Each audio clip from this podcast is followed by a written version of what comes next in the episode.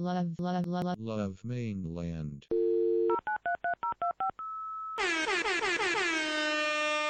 Hi guys, I'm Nathan, And I'm Cara. and we are the winners of season two UK Love Island. And you're listening to Love Mainland, the world's best Love Island podcast.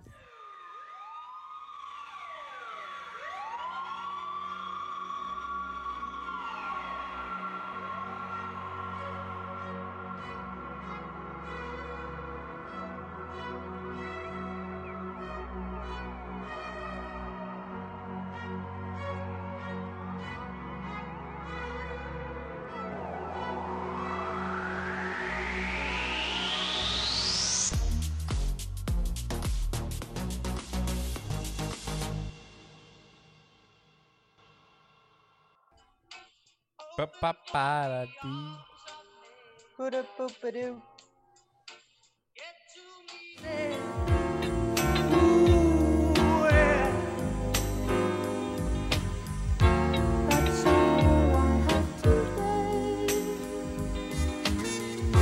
It's all I have to say.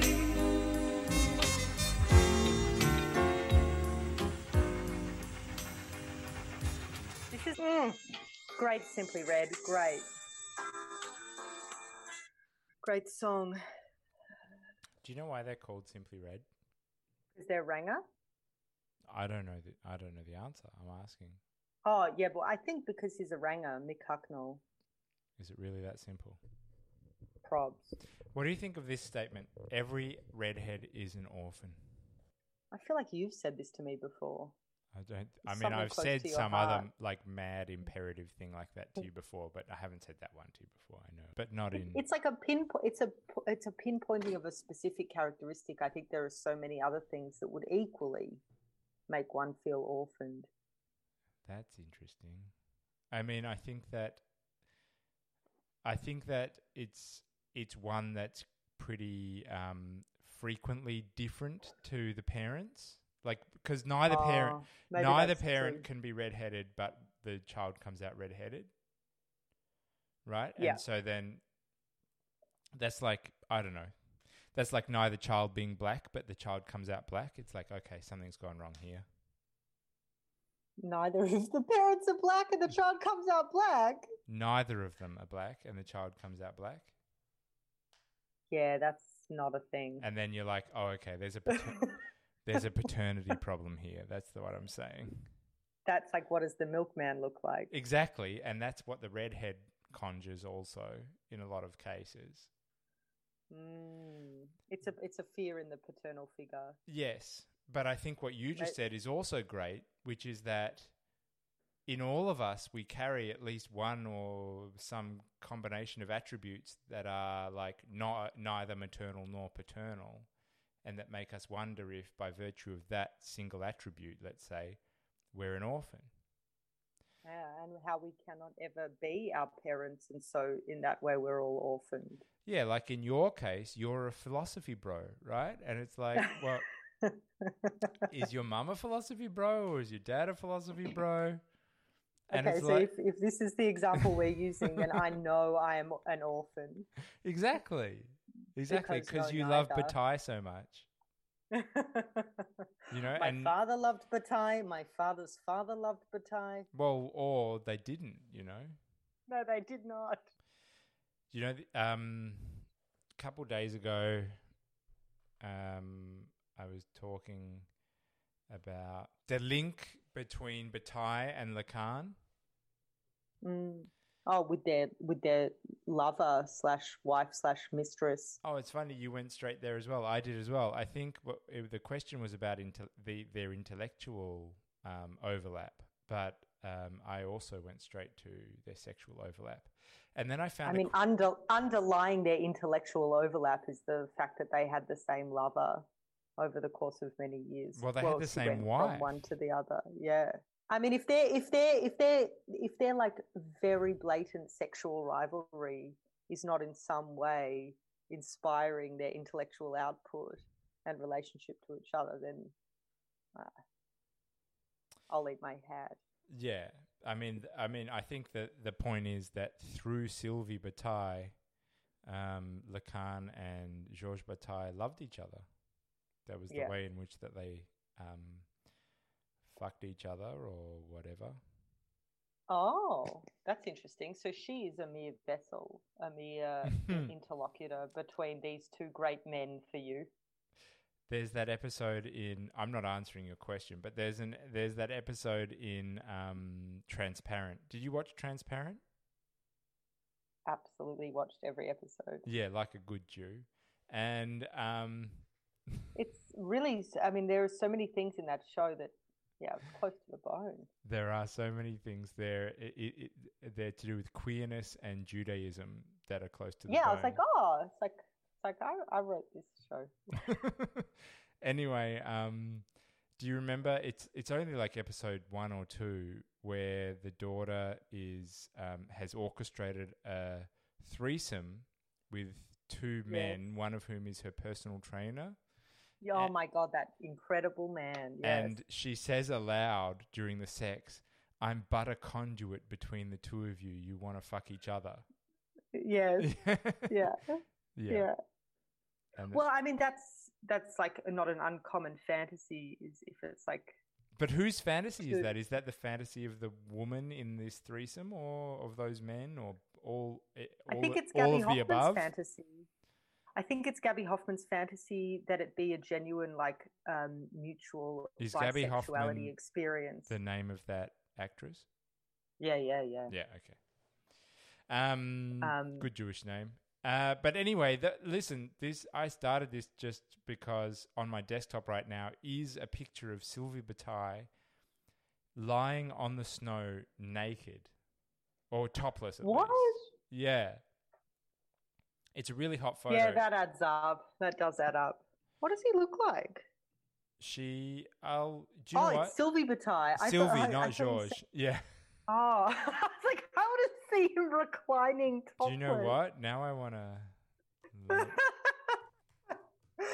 oh, I reckon he would have posted nudes. for sure. I'm searching it. Are you going to share your screen with me? Oh, I'll, I'll let you know if I find it. No. No. I mean, there's lots of covers of various editions of the story of the eye where there's somebody's with somebody like spreading their ass Yes. cheeks. But there is no, there's no, there are no Bataille nudes on the internet, or at least not on Google image search. Which is which mean, is the- fucked, the- really. What a Are you like angry that there aren't Bataille nudes online? y- yes. um, yeah.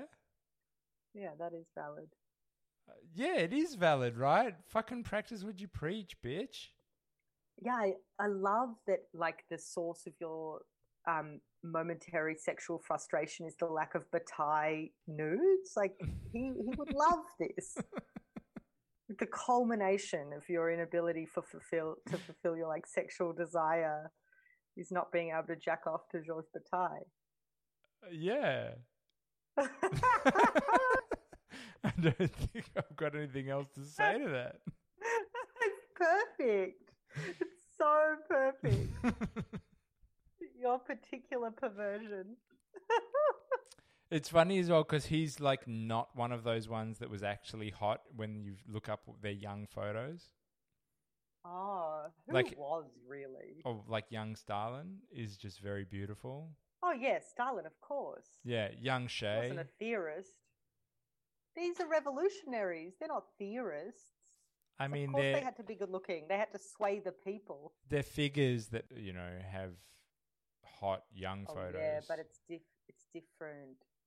Oh, Mm. but Ty, no, he wasn't really good looking at all. Yeah, but it is uh, both funny and worrying the way that it's the thinkers that are not that good looking when they're young. It's a concern, and and like you know, there is an argument to say that theorists who are locked up in their ivory towers and maybe feel a disconnect from the games of desire like all of their theory comes from perhaps being the outsider That, in that game I mean, you're being generous. The outsider or just the uggo.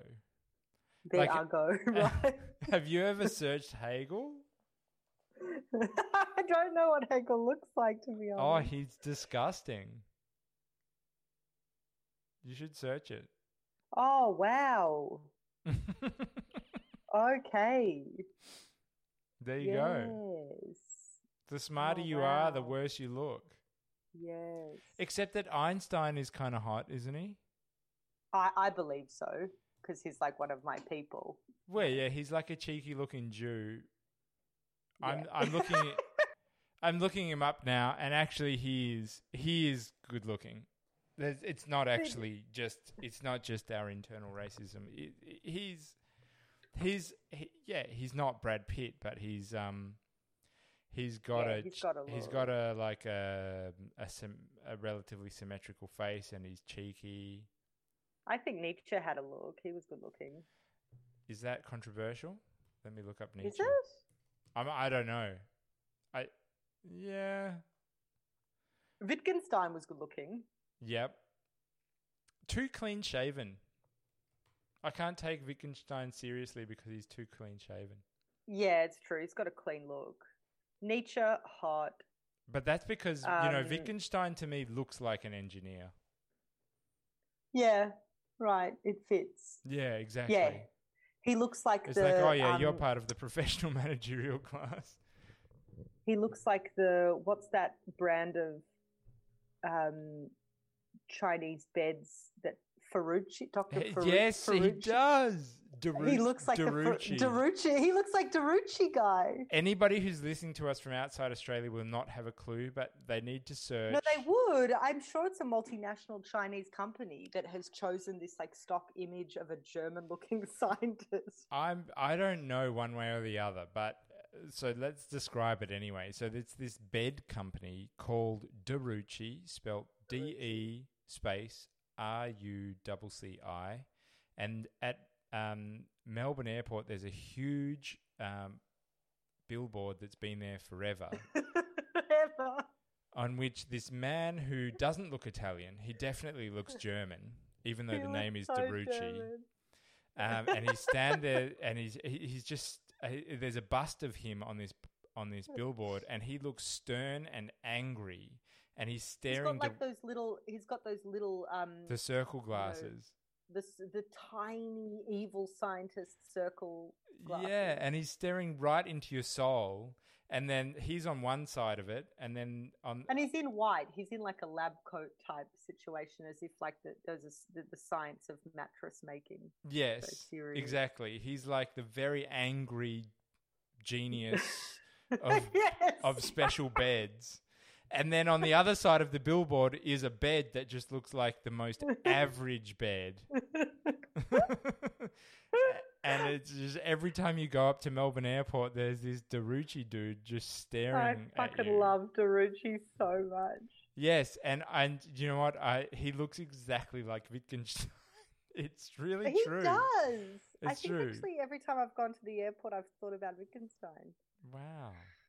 because of Mr. De Rucci. Mm. Jean Paul Sartre, hideous. Camus, absolutely gorgeous. Oh, really? Let me. Yeah, I mean, Sartre was hideous, but he fucked so much. Oh yeah, And Camus, Oh. yes, that's uncontroversial, isn't it? Yeah. But the thing is, the thing is that um, Frenchmen are hotter the uglier they are, right? oh like Gainsbourg. Yeah. Yeah, gross. Well, like Gainsbourg and like um, Sartre. Yeah, yeah. The French they can really pull off. uh, they they can get beyond the superficiality of good looks to to be the like object cause of desire that doesn't require a pretty face. They know how to do it. No, but not that doesn't require a pretty face. That, like, in fact, requires a um, lazy eye. Like, you're not hot unless you've got a lazy eye. oh shit! Yes, it's beyond the illusion, really. Maybe the French really know what they're doing there. Yeah, they know they know what they're doing. They're like, don't spoil it. All right. Yeah, yeah. Uh, listen, come back when you've got a pirate patch on because seriously, this is too much. Okay. I can't take you serious right now. Exactly. You you sit down at the date and your French lover is like, okay, go go home, eat three kilograms of ice cream, and return to me with a chubby face because this is disgusting. Look at you. I've looked. I've looked up the best looking philosophers. I just googled it. Number one, Wittgenstein. Yeah. Foucault. Number two, that's true. He's hot. Nietzsche. Number three, I was right. I'm sorry. This is bullshit. Daniel Dennett. I don't think so. Dennett. Oh, Kirk. I mean, do you even class Dennett as a philosopher? I know that that's Yeah, that's controversial. yeah. I mean, someone someone likes a wizard daddy. That's And someone's type. also, yeah, Um, how and when I'm I just googled Dennett Young because I only have ever seen photos of Dennett old with a beard. yeah, me too. And if you search Dennett Young, you find a man that looks exactly like Daniel Dennett old, only Yeah. a bit younger. it's like, yes, exactly. okay, It's, that uh, that's wild to me. That he would be four on Hot Philosophers. That's yeah, ridiculous. that doesn't. He looks like Santa Claus. But he looked like Santa Claus Um, when he was nineteen. Yeah, yeah. And he's also not a philosopher. Don't at me. Keep going. I think. Uh, I mean, he's more of like a, a cognitive. He's like a cognitive scientist, philosopher. Uh, he's he's an author of popular scientific books. Yeah. Yeah. Okay, number five, Kierkegaard. Let's pull him up. What does he look like? I can't remember. I mean, his writing is hot. He's very. He's a moody bastard. Oh, that's hot. I mean, he's the he's the dark in Tall, Dark, and Handsome. Do you reckon? But he's also sort of the chinless in Tall, Dark, and Habsburg. Uh, Kierkegaard was hot based on these illustrations I'm looking at. Mm, Yeah, he looks pretty good looking. Big eyes. H- I mean, Um, his he is like he's very his writing is very juiced up. so it's a hand job for the neurotic. Yeah. With a pat on the back at the same time. with the other hand. yeah. I mean, he, he's dead. He's not limited to two hands. oh shit! How many hands? No. I mean- how many hands has a spirit? This okay. This is a Oh. question for Hegel. How many? Like, yes, yes, um, Professor Hegel. But how many hands does spirit have? Okay, 19 philosophers ranked by hotness according to BuzzFeed. At number 19, we have Jeremy Bentham. These people are having a laugh. Yeah, He is a potato. yeah. But you like um, Uh, Tom, painted egg. Oh no! Oh yeah, no, no, no. Jeremy Bentham isn't a painted egg. He's a potato. Yes, I mean, yeah. He's got that. He's got the fattest head of Yeah. anybody. He's just a. He's a smooth, smooth and fat head. It's true. I Yeah. mean, okay, I wonder how his potato head influenced his development of the idea of utilitarianism. Well, because he's like, well, there should be um, pussy even for potato heads. Yes, Yeah, I wasn't getting enough yeah. of the finer things in life. If we could just spread those Yeah. across the population as best we can. yeah. He was nature's original incel. that is where utilitarianism comes from. It's true. Um, it's true. Utilitarianism, right? The greatest pussy for the greatest number. Like, if I looked like Wittgenstein, I wouldn't be arguing for this shit. But we can't all look like De Rucci. Okay, number 18, George Berkeley. I'm not overly familiar with Berkeley's philosophy, and he looks like he comes from maybe at least three centuries ago. Uh, based, no, four or five, I don't know. mm. Um, John Stuart Mill. Okay, we have a second utilitarian thinker. I mean, he looks absolutely terrifying to me. BuzzFeed is having a laugh. Well, but you're at like 17 right now. Okay, number 16, Rene Descartes. Um, Yeah, okay. That's already that's already in the the tolerable. do you think? Kind of. Well, he is French and he's pulling off a lazy eye. Yeah, I guess he's French and he's sort of like goblin-y, and they like that. They do love that. okay, Hobbes number 15. Oh, yeah. I mean, all of these people are just like old and white. I'm struggling a little bit. Karl Marx, well, there's a daddy. Hot, hot, hot. But yeah, Karl Marx is not Um, hot, hot, but he's also not intolerably like he's not intolerably ugly. So just with that big beard and with the knowledge behind him, he's just a daddy. I don't think he, yeah, he's just a daddy, but also he's got such a powerful, strong look. Like he's a, he looks like a big man. He's got a big head. There's Yeah. something hot about that. Yeah. Okay. Um, to be honest, I don't really know what Marx looked like when he was younger, and I'm um, number thirteen, Gottfried Leibniz.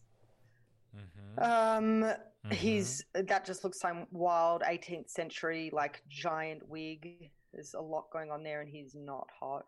Wow, David Hume. Uh, I didn't. Can you so skip to I'm like the top this. three because these guys are all just like very All right, all right, th- very okay, then we've got generic num- looking old men. Old white men, number 11, Immanuel Kant. Yeah, he looked pretty hot. Um, Plato, now we're talking. Looks like a hottie. Um, Jean Jacques Rousseau, number nine. Oh, yeah, he's like a good looking French person, and that makes him quite ugly. Number Mhm. eight, uh, number eight, John Locke. Ooh, John Locke, no. Number Mhm. seven, Aristotle. Ooh, I think Aristotle might be a legit hottie. Mm-hmm.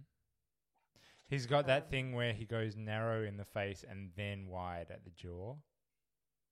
That looks like a bad iPhone filter. Um, John Rawls, number six. Okay. Oh, yeah, and here we are. Number five, Kierkegaard. Number four, Daniel Dennett. Mm-hmm. Number three, that's Nietzsche. ridiculous. Why is number four Daniel Dennett? I know. I know it's weird. Well, someone's just got a daddy thing. No, but w- this is the second time that you've found Daniel Dennett on no, the list. No, it must be the same list. It's the same list. I'm looking at the full list now, counting down. He's an ugly man. He's not so ugly. Like, look, he's got kind eyes. Fine, he's got kind eyes, but he's not. Fine. I came across Daniel Dennett in my undergrad studies. The the one and only time I've ever read him was looking at the evolution of human consciousness. Did you Oh, read. Elbow Room? That's the one I've read. No.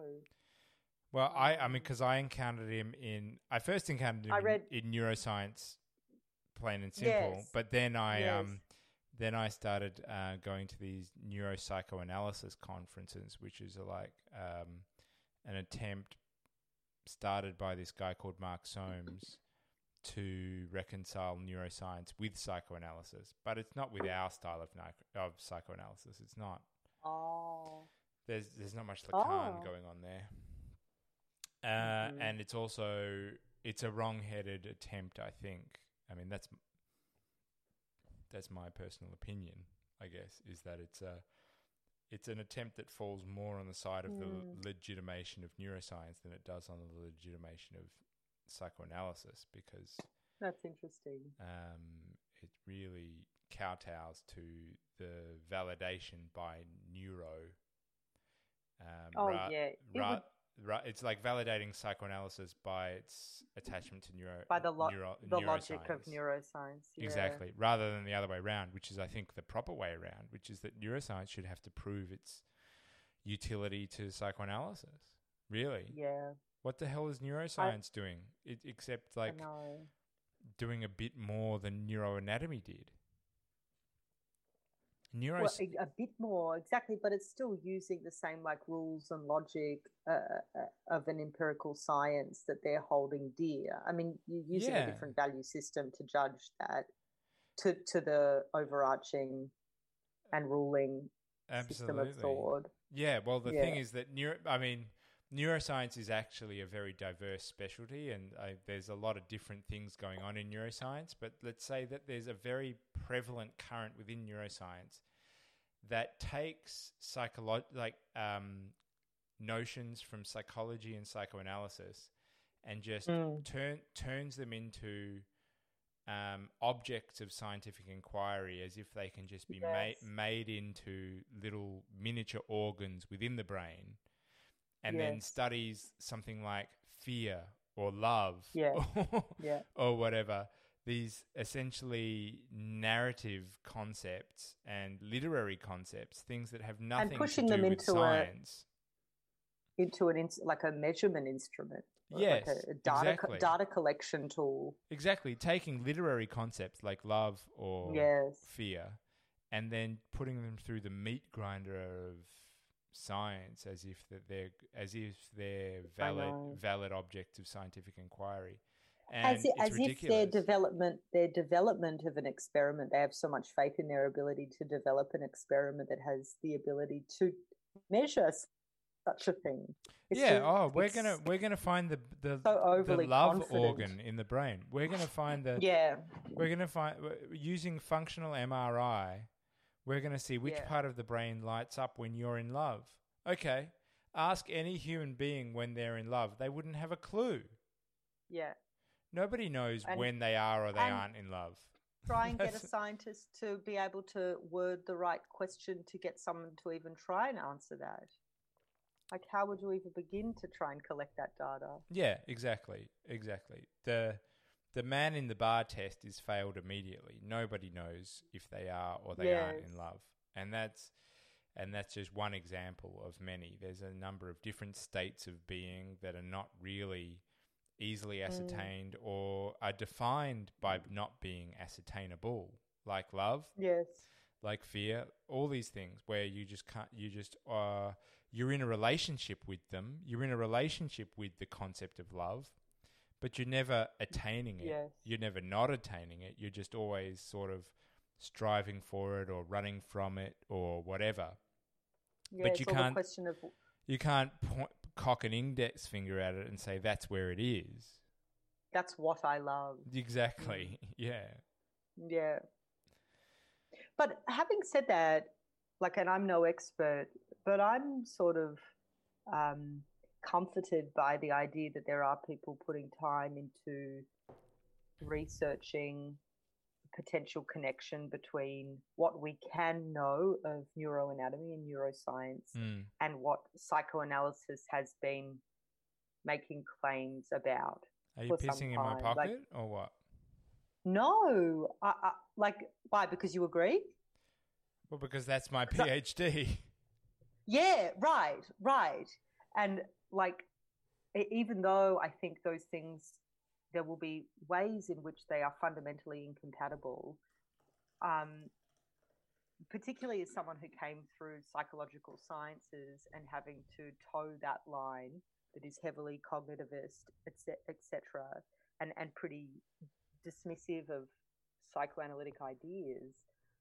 Um, you know, when I was introduced to psychoanalytic writers and educators who were showing this research that's being done experimentally, mainly about how, like, the brain what we might speculate the brain does with memory and how it retrieves it. All of that stuff is relevant to psychoanalysis, and I, I don't think it's necessary to keep it in the abstract forever. And if, if it's we- relative to psychoanalysis. It's it's definitely relevant to psychoanalysis, but it's not. Um, it's it's the less important thing. I mean the the limitation, the physical limitations on memory and things like I don't know, mm. yeah, the speed of recall or how many things you can register in short term memory. All of those things are less like- important than things like desire. I know that's true, but there's Yeah. still meaning in thinking about like what humans can come to know. You know, previously they may not have known that we can like use some brain science to understand that, oh, okay, emotions might be attached to this form of like a memory in this particular way. Like Hmm. that's interesting to me. You know, perhaps not the like the primary question, but it's interesting to me. I Sure. think. I mean, I think we spoke about this uh, two or three episodes ago when it's like, but we we were talking about astrology at that time. But if I want to talk about neuroscience, I think I have the exact same claim for it. Uh, Mm. which is that as long as it's being used to open the question, it's fine. But if Mm, neuro- if mm. neuroscience is being used to close the question, Mm. then no, it's it's useless. And I think the listeners should know that I started as a neuroscientist before I became interested in Yes. psychoanalysis, and that my interest in psychoanalysis essentially stemmed from the fact that um, my scientific work within neuroscience came to a dead end in my own thinking. I mean, I'm not Mm. claiming that neuroscience is a dead end. There's plenty to work on in neuroscience, Mm. but Mm. what I was interested in was the problem of the human experience. The Mm, div- uh, mm. what what now that I know about psychoanalysis, what what I would say is the division of the human subject. The problem that we're hopelessly divided against ourselves, Mm. and Mm. that the things that we think we want are not precisely the things we want, and that it's difficult to know wh- where our desire lies, and that um, you know that the ego is not the self, and all these things. Um, and I was playing around in neuroscience, and neuroscience is just telling you things about the brain. It's not telling you very much about the self. Yeah. Yeah, the structure and the electricity of the brain can't really get to those questions at all. Can't get to It those does, questions yeah. because essentially all it's doing is saying, okay, this is what you're working with. Mm. Well, everybody's working with something. Mm. Like, Mm. um, you know, compared to Einstein, we all have a cognitive impairment. you know, so yes. it's it's entirely not the cognitive capacity of the brain that has anything to do with our human experience. We're all brain damaged compared to some ideal. What we have to do is accommodate ourselves and accommodate our desire to our capacity. And Yes. neuroscience can do something to elucidate the capacity, but it can't do anything to explain desire. It can't do anything to explain how we accommodate ourselves to desire. like post scientific revolution and the like the cognitive behavioral takeover of, of the sort of study of the mind we sort of need neuroscience now as a transitional object like it's sort of there, there is a utility to it in that it might comfort people to the idea of of psychoanalysis and of things that might be beyond our understanding Mm-hmm. Mm-hmm. from a medical from a medical perspective. I Yeah. think we might need neuroscience to buttress it. Well, yeah. I don't know if we need it as an explanatory tool, but I do think we need it as a discursive tool. I think now it's too Mm. It's too difficult to depart from um, anatomy as the scientific object of the soul. Mm. Like the brain, Because, I mean, that, the brain we, has we to might be. move past that again. What's that? Sorry.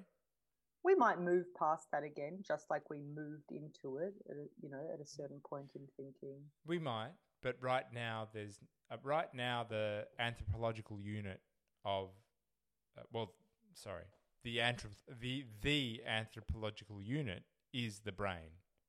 Yeah. I mean, right now, I believe that the majority of people, um, or at least the majority of people who are listening to this podcast, would claim or accept that a brain in a jar would, um, if it were alive and conscious, would constitute a human being. Mm. I think the aliveness is easier for me to accept than the consciousness. I don't know that a brain in a jar can be Mm. conscious. I think that remains to be Mm. seen. But I think people would see, would hear that and think, "Oh yeah, a brain in a jar could be conscious if we overcame some practical Mm. hurdles." And in that case, that would be a human being. Yes. Well, I think it, there's uh, people grasp it. We all grasp that behaviorism is the reason why evolutionary psychology is so popular because of the anxiety provoked in in an unknowability. Mm, mm, mm. If we can't lock it down to something that we can look at a scan of and and like trace causation into, well, isn't that the definition of anxiety? Yeah, I mean, well, that tracing of causation is uh, is highly imaginary in the first place. Yeah, That, that that's what I think. I mean, yes, it's it satisfies an aesthetic of tracing causation. It's not actually tracing any sort of No. causation. but it's a sim- it's the it's the neurotic symptom, right? to need to know what is being done, like what is happening. Yes, it's an, Right. it's definitely a neurotic symptom to need to know where it's coming from, and I think mm. that that fits in at this at this particular historical moment with the convention Yes. that things come from the objects of science, and in the Yes. realm of the human being, the object of science is anatomy. Mm. E- Even if And that anatomy is made, yes, even if that anatomy is made particularly sophisticated, it's still essentially you have to be able to see it. It has to be a chunk of meat for it to And it's be the thing that could so pos- possibly unknown. cause something. Yeah. And yes, And the- the brain is a of meat, mystery. it's it's a mystery. Yeah, totally. Uh, yeah. So it's still it's still it's still unknown enough to contain that possibility of knowing. I think that's why people are obsessed with brain science in, a as a way to um, make valid any other psychological claims. Oh right, yes, I agree with you, and I didn't realize I did. Yes, Hmm. I I mean, my first impression is, oh, people want to be able to eliminate the notion of enigma, and that's why they Mm. want everything to be anatomical. But what you're No, saying is, ah, but if they make that item of anatomy the brain, Mm. then in fact they still get to preserve that enigma because everybody knows the Mm. brain is very complex. Who knows what's Yes, going on? Yes, and no one can understand the brain. Yes. Yes, right. They they become black boxologists of the human Yes. soul. Yes, that we can't fully tap, but we have the ability to eventually tap it, and we work towards that. Yes, totally. Yep, agree with you. a hundred percent. Yeah. Yes, people have this like dual approach to the brain, which is that okay, it's knowable, but oof, thank God we don't actually know it yet. yes, that's Yes. right. Yeah, yeah, yeah. Yeah. Oh, good. I'll just get some water.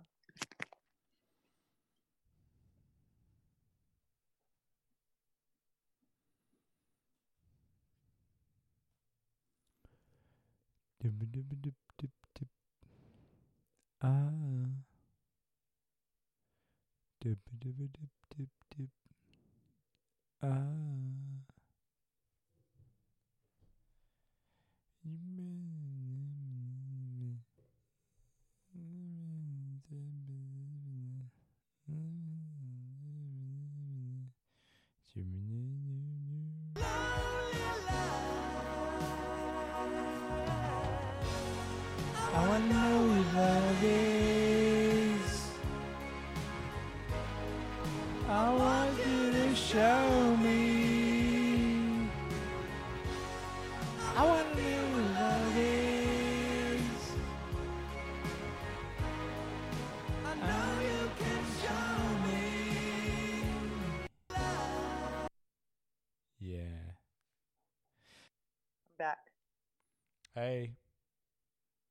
Hi, Sam. Hello, Alana. How are you this evening? I'm faring well enough. Good, good. That'll do. Well, let's be honest. You're a few whiskies down. Uh, Um, I'm a few sakes down. hey, can I tell you something? Yeah. This line secure?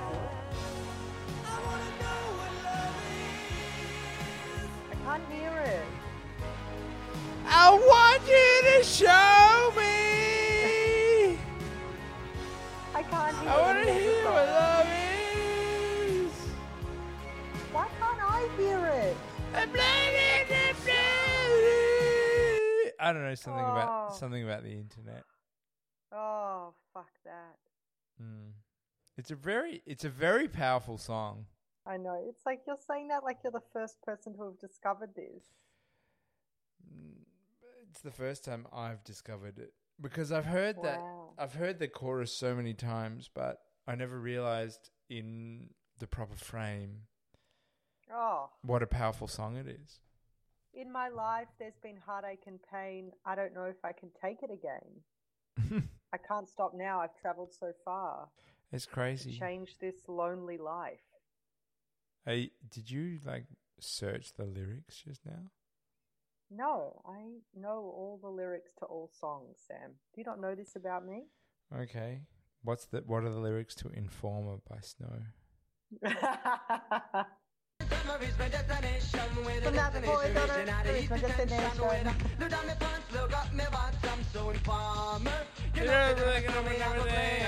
Lick a boom boom down, take a number day, number number down, number number day, lick a boom boom down. Okay, can't play any more songs that I can't hear. I want to know what love is. Okay, Sam, alright. I want you to show me. Righty. All right. Um. So we just watched episode nine, didn't we? Of um Love Island UK, se- like season two, and it was kind of a non-episode. There There wasn't were- much going on. Oh, except a few things happened, but we didn't. We weren't really feeling it. But a few things happened. A few things happened, but I mean, you and I have been watching Love Island so much lately that Oh, for most of my life now, it seems. It does seem that way. And um, things that are only mildly juiced up don't really even qualify anymore. So on this one, I think the main the main set piece on this one was the fact that Rykard and Rachel went off somewhere, and Yep, Rachel, the new girl, she's a hot nurse. she she's a hot person and a nurse. Mm. And um, they went off somewhere. She seems to be interested in literally whoever. Yeah, I think she's interested in mastering her flirt game. Yes, I think she is very flirty and very successful in that way, and I don't see any particular like um, proclivity emerging. I don't think she cares one way or the other. It's just whoever No, who it's it's whoever at the moment. But it's not so attractive to me. yeah, she hasn't got like she hasn't really committed to anyone either. So I think she's just maybe seeing what happens. Yeah, initially she came into the house with an interest for Daniel. Which is Um, as already soon as- it's already psycho to have an interest for Daniel. Yeah, Because he doesn't know shit. And he's. but he's like conventionally good looking and speaks Spanish and Yeah, he's a conventionally good looking robot man who speaks Spanish. correct. Um, but anyway, so that was the central part. So if I think about the, the Rykard Rachel thing, and so if I think about how does that help you and I, well, we're interested in some of the generic features of love that are exposed in this um, in this sh- television show. And here we've got Yeah, Rachel and Rykard. And Rykard has promised himself to Olivia in this highly ambiguous way because he's said to Olivia, um, "Well, we're not in we're not in love, and this isn't the ultimate couple, but, but I'm loyal to you. I'm loyal to you," which is almost meaningless. But anyway, but I'm loyal to you. I'll Look- look after you until a woman comes in that I'm after. But he didn't even say that. He was like, okay, so you've got to remember that the women had the power just earlier, which is why he needed to get Olivia on side. She was essentially choosing between two men that she didn't have romantic involvement with. And he was like, I've got your back. We're mates. I'm going to look out for you no matter what. Doesn't matter who comes into this house. Like, our friendship is the loyalty and blah, blah, blah. And then as soon as another, like literally the next day, right, or that night, Rachel came in and he was like, boing, and Right. he's just gone for it. And Olivia, look, took him on his word. There's some sense to that, but also the word itself is absurd. This idea that someone is going to forfeit their opportunity to hook it up with someone they're sexually attracted to because of this loyalty that they've made with a friend that they've known for five days. Yeah, because you're friends on a game show called Love Island. Yes, it's absurd. The the demand from the the implicit demand from Olivia is absurd in the first place, right? but but he did promise it and it was all of his words claiming that that was sort of Yes, some which he, sort of miraculous stance that he would take yeah, which is um, selfish of him and also wrong. totally like mani- intentionally manipulative on his on his part because he then started going for Rachel immediately, took her on a date. Olivia felt upset. Olivia and the other girls were talking about it. And then he got really off it. He was like, I'm sick of this. Why are all the girls talking about Olivia being upset or me and Rachel going on a date? Like, why do they need to talk before I go on a date? They don't have anything to do with this. And you were like, oh, look at him. He's like reacting against female solidarity. He cannot handle it. This idea that Yeah. At first, I thought it was that he was just. Uh, it's just sort of like a very um, bait, like a fundamental, like a fundamentally misogynistic position. Oh, I cannot stand the notion that um, these women are banding together.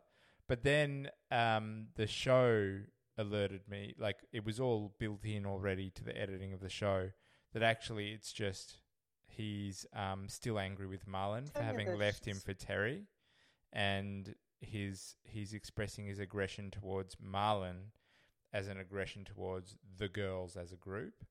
I hated that. You know, yeah, Rykard, Rykard got shafted um, when Malin decided to be with Terry and not him. Um, and he had to sort of take it on the chin and take it well. And I think he thinks, despite these lies that he's told Livia about a friendship loyalty alliance, he's he's getting a little uppity because he's like, well, why can't I do this now? This was done to me. Uh, I was shafted for, for another guy Totally. and and he and, And yeah, Rachel like, is "Why are the hot." girls-" Yes, yes, we know you think that, Sam. What? that Um, you know that, but the listeners don't know that yet. But when he was bitching to the guys about the women talking, and he was he he was so adamant that it was inappropriate that these women talk about how the men may have treated them. Yeah, there was something wrong about it, wasn't there? About the way that And he then, was like, just yeah, in in like he was just basically against women talking about men. Yeah, he was like, I need to, I, I should be able to do what I want. Why, why are they talking about it? And it, and as you said, this sort of reaction against female solidarity, and it just had this like air of an employer trying to keep his employees ununionized. You know? yeah, they can't they, Like- they can't talk because then they'll see all of our bad behavior. Yeah, we'll, we'll see these like mutual dissatisfactions and injustices that we're all experiencing. Mm, mm, mm. I mean, I think Rykard is trying to ununionize women. Yeah, well, I'm with Barakat on that. Women shouldn't unionize. No, it's dangerous. It is. It is. Um, Women shouldn't shouldn't compare notes on men. I don't. I don't think it's right. I don't think it's. I don't think it's Christian. it's not productive in the literal sense. Well, yeah, actually, yeah, that's that could be true. What you say, what you say there, intending to be ironic, could in fact be true. Yes. It's not productive in the sense of reproduction for women That's- to know very right. much about men. That's right. Yeah, the less Or to- known, or the less known, the better. exactly. Just, Mm. If if we want to procreate, we just have to not give a, a moment's thought to the behavior of men. Um, The yeah. the, mo- the juiciest Yes. thing that you've skimmed over in the episode, Mm. excuse me, that our gal Sophie had sex for the first time Oh yeah. uh, with her boyfriend Tom Painted Egg in a cupboard um, that was only just out of view of the cameras. I mean, they Tom's Tom's ass as he went in and out of Sophie was very much in view, so you could completely envisage the sex act, and but in pants, in pants. it was a very quick fuck. It was a quick. It was so quick. It was a quick I, I really, ribbity fuck, wasn't it? It was like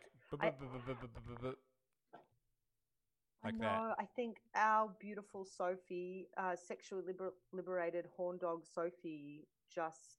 I mean, we you know we've talked about this. Like, I think she just needed um, a bit of in out. She needed to cop it, yeah.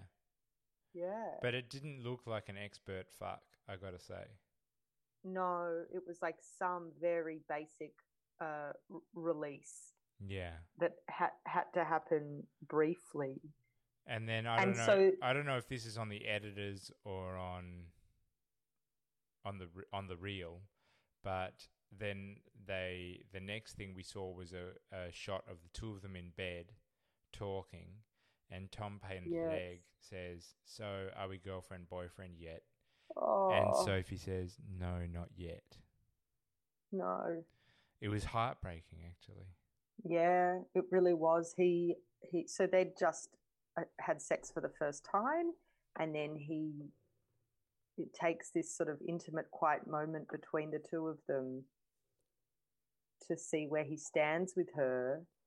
And he said it in this way where he he he was al- already defeated. He was like, "You're not at boyfriend girlfriend stage yet, are you?" And she said, "No." Um, and she said, "Oh, it's." She really tried to make him feel better, didn't she? Well, we're we're definitely moving in that direction. Um, She said no. She said no immediately, and then she said, "But it is moving in that direction, isn't it?" yeah, she was being really honest. I guess, but Um, that part is a bit implicitly dishonest Yeah, because And how can something how can something like open quotes move in that direction if it if in fact you don't really want it to move in that direction? yes, which it seems Yeah. that she doesn't want. I mean, she she is bound to him for some reason, but the reason isn't like um the reason isn't a fatal obsession with him, no, which it seems no, like it's not. An, he wants. That's what he that's what he would see as the sign of the proper love. That like he's really committed to her. He he really loves her.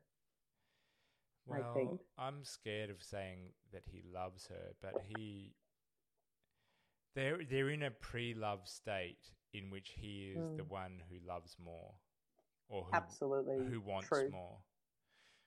I, this is a question f uh, uh, I have, like as in in life and also for the show. Is there such a thing as one loving another without the other's participation? Like, we could say, oh, he loves her more than she loves him, but Mm, um, and mm, and certainly like if we w- if he was in analysis and we asked him do you love her he might answer Mm. yes mm, and i think that's enough to say that love exists in that situation but um, if we look at it from the outside from precisely where you and i are looking at like as viewers uh, Mm. could should we talk about the, what's happening between them as love or should we say that Mm. it's like a Mm. pr- it's like a proto love situation in which uh, love might be Mm. achieved but he is wanting more and she is wanting mm.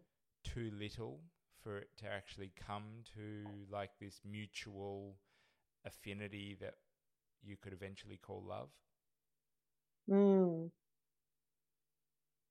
Yeah, and that's imagining that there might be something beyond a proto love of some kind. Mm. Well, I But mean, this- I uh, mean, history is history has shown us a few people who loved each other Mm. in a mutual way. Yes. Not, Um, not that we know exactly what constituted that love, but I think we can look at a few examples and say, "Oh, yeah, they loved each other." So, what do you mean by the question of whether we can love irrespective of the other or without the other? No, no, I'm talking about whether we can watch these things unfold and say that is or isn't love if it's not a mutual thing.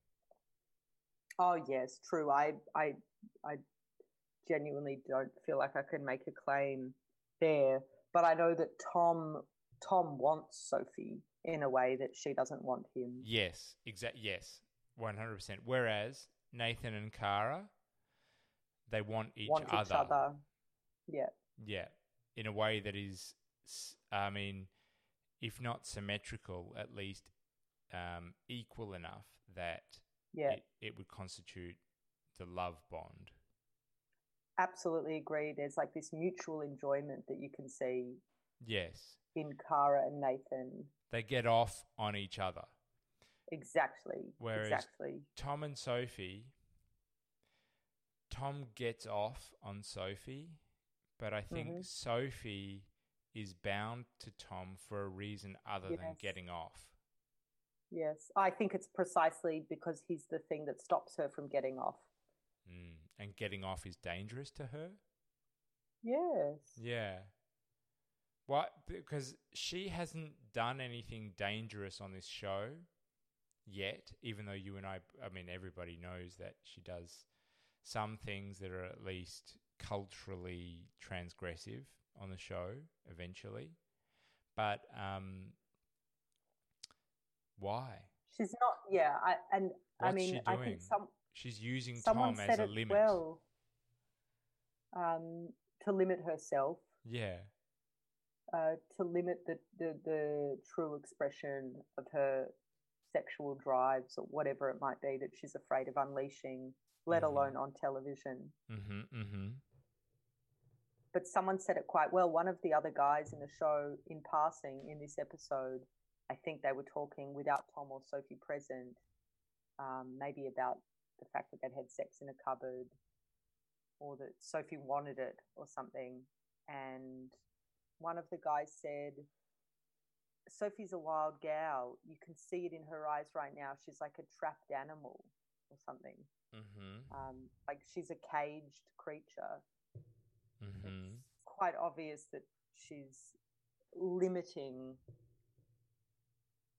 um, her behavior. Absolutely, and I think the reason she stays with Tom now, there is there is an attachment there, a loyalty, a sense that that's what she should be doing, rather than being with other people and sleeping around or Yeah.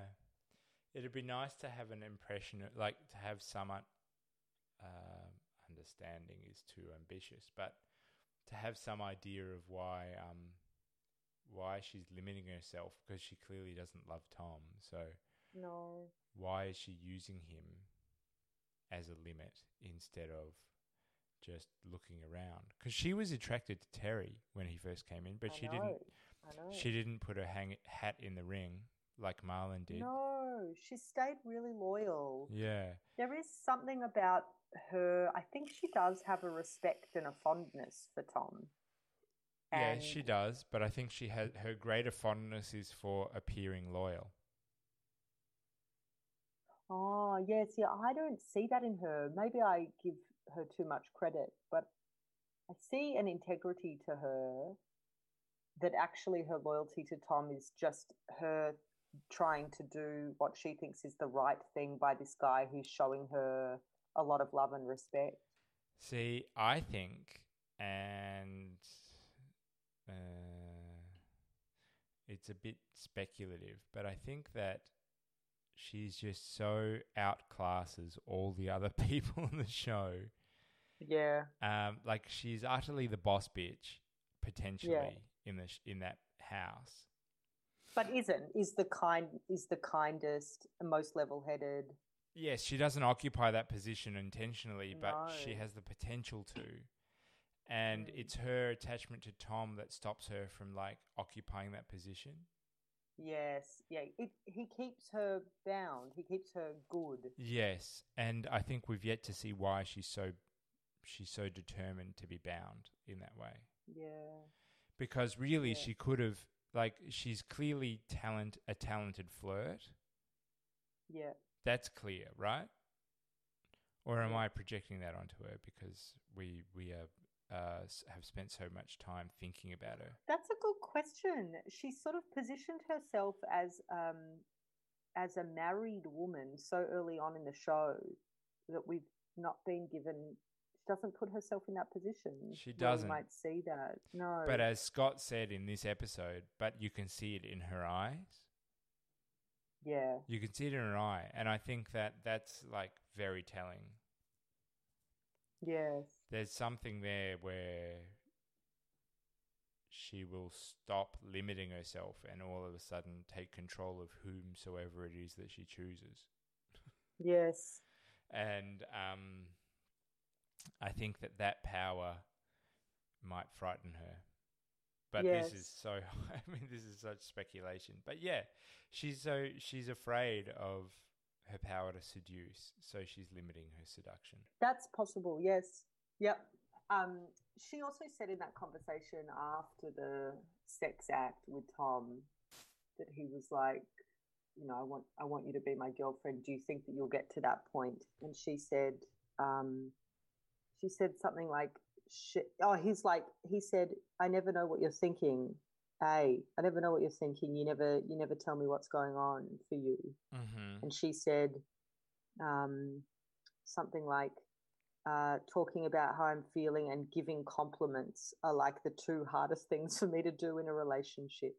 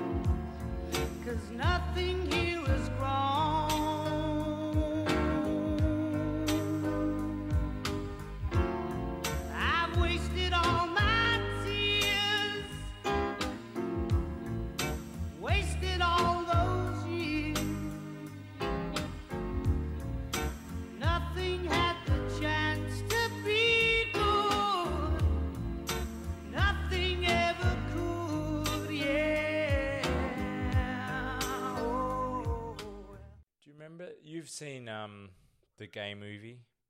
Oh, uh, the birdcage? No, but I love the birdcage so much. It's aged terribly. It is Really? terrible. I haven't seen it since I was a kid, but I loved it back then. yeah, don't don't rewatch it. Okay, I won't. Um, no. Um, with um, with everybody's favorite twink. Call me by your name, Yeah, Timothy Chalamet. Chalamet, Timothy Chalamet. Timothy Chalamet. Chalamet, Timothy Chalamet. Chalamet, Timothy Chalamet. Chalamet, Timothy Chalamet. Chalamet, Timothy Chalamet. Chalamet, Timothy Chalamet. Chalamet, Timothy Chalamet. Chalamet, Timothy Chalamet. Chalamet, Timothy Chalamet. Um, I have seen that film. Yeah. Yeah. And you know in that where there there's a pool scene, this is before they've hooked up. Um and Timothy Chalamet is reading from some uh narrative of courtly love Uh huh.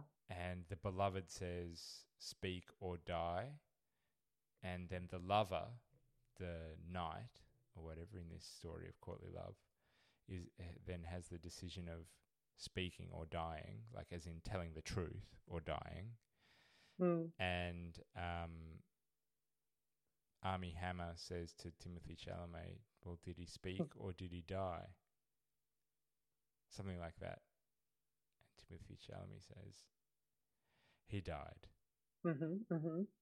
now I've got so far from whatever prompted me to tell that story. I haven't got a clue where we started. But the, oh, really? Because I don't have a point for you. well, if we go with Sophie, it's that um, there's something very powerful stopping her from just saying, "Listen, Tom, you're fine, but you're not that great." Yeah. I don't know what it is, but it, it's it's fatal to her at this moment. Yeah. Yeah.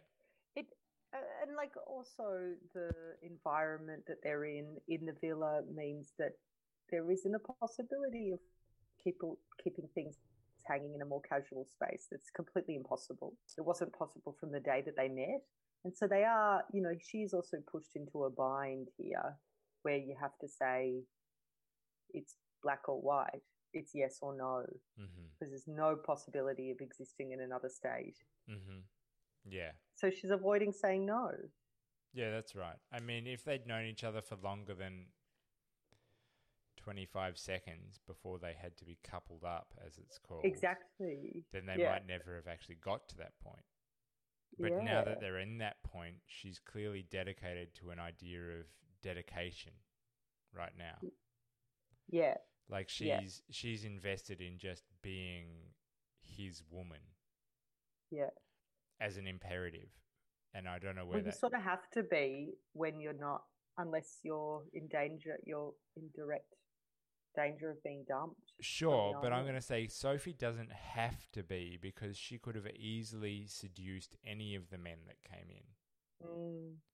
Maybe she felt like she couldn't. She doesn't seem to have. There is no secret frisson with other men that that is existing in the house. No, I disagree. I think that Scott said it. You can see it in her eye, and I think that whatever small Yeah, thing, that she's that she's horny. Yes, but whatever small thing he's seeing her allow come to the surface in her eye, I think is exists in a bigger way. Like she could just I love let how that you go. keep saying I. You just keep saying I like she's a cyclops. Well, he said it. You can see it in her eye. He didn't say you can see it in her eyes. Some of our I listeners can haven't see ever watched the show. Your eye. I, I can.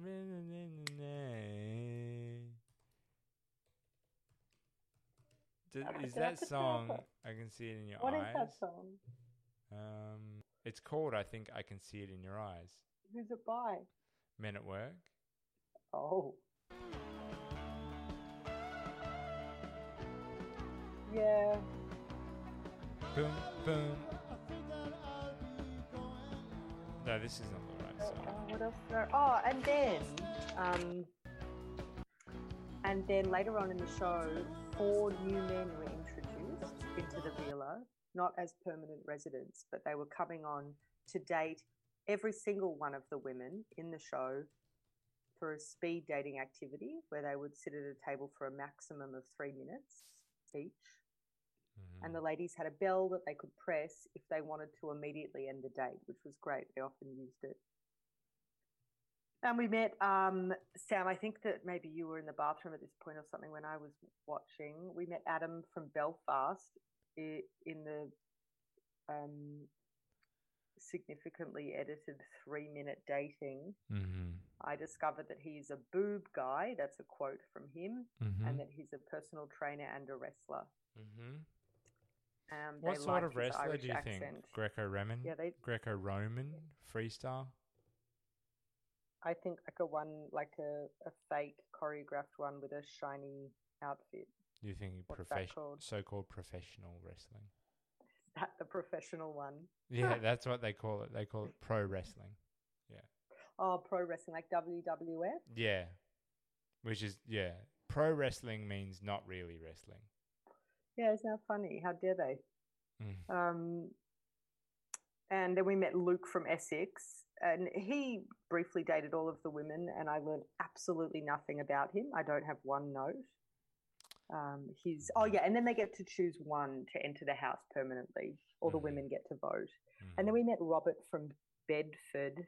His one grandparent is from Madras and the other is from Burma. Cara was like, "Oh my god, we're both Burmese." That was exciting. Then she tapped him on, as she did with all of the men. He met Zara and was like, "You're Miss Great Britain. I'm a pageant boy too." And she was like, "Oh." And he said that Oh, I don't really care. I think she liked it or felt threatened that he was a pageant boy. I don't think Uh, she's has- threatened. I mean, pageant boy is very different to pageant girl, isn't it? True. It's weird though. I want to know more. What the hell is that about? Mm. Um, Seven thousand followers on Instagram. He told us that in response to a question that Rachel asked, which was Mhm. how many. I mean, it's not that many. We- do you have? The love, love, the at love underscore mainland account has many more than seven thousand followers. It's true. Mm. Seven Um, million thousand followers. Mm. and someone Uh, asked him, yeah. "What's your worst trait?" And he said, "I'm a huge snorer." And then the I think it was Zara, maybe she just like rang the bell immediately. Immediately, she was like, "No, you wouldn't admit that. That's the worst." Oh, It is And then we really, met it, re- it really is. Snoring is a. Like admitting that on the first date, it's like, what are you doing? Mm. Imagine you were. A, s- are you a Um, snorer? No. Yeah, nor am I. But it's one Oh, of those things God. that just like like I've never had Thank a cold God. sore. I'm just so happy that I'm not a snorer. Neither. Neither. I'm like fingers crossed I never become a Oh, snorer. that's how I feel too because it's bad and It's doesn't make bad. the people who snore bad people, but I, I it's, It's bad to be a bad bedmate. Yes. It really is. Mm. Hey, I've worked it out. It's the Neville brothers.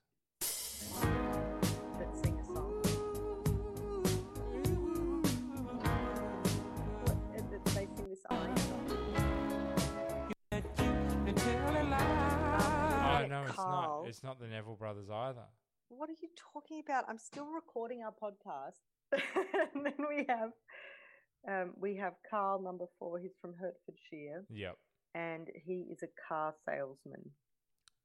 I mean, they're all car salesmen, aren't they? He's a car salesman who has a boner for Zara. Mm-hmm. hmm And then, So, and then the women talked afterwards, and they all decided, or I think it was really just the opinion of a few of them, that Adam from Bel- Belfast, the boob guy, and Robert, who's a pageant boy with 7,000 followers, I think they're going to come into the house. mm-hmm. They chose to maybe then, oh no, and then the UK got to vote if they were watching the show live. and we'll between find out next them. week what they voted for. Yeah. Or just the next epi. Um, well, I think at this point I want to say that our next episode, What's um, going to happen? we'll have an interview Woo! with Oh, reality that's cool. reality television expert Gina Reese. Okay, cool. Next week. That's great. So yeah, so next week we'll speak to Gina Reese, who's a filmmaker um, who made a documentary called "Creating a Monster," which is about a lot of the things we've been discussing about the morality behind reality TV and about the psychological impact that the shows have on the contestants. So I think that'll be really good. She's also an old friend of the pod. Okay, bye bye. Okay.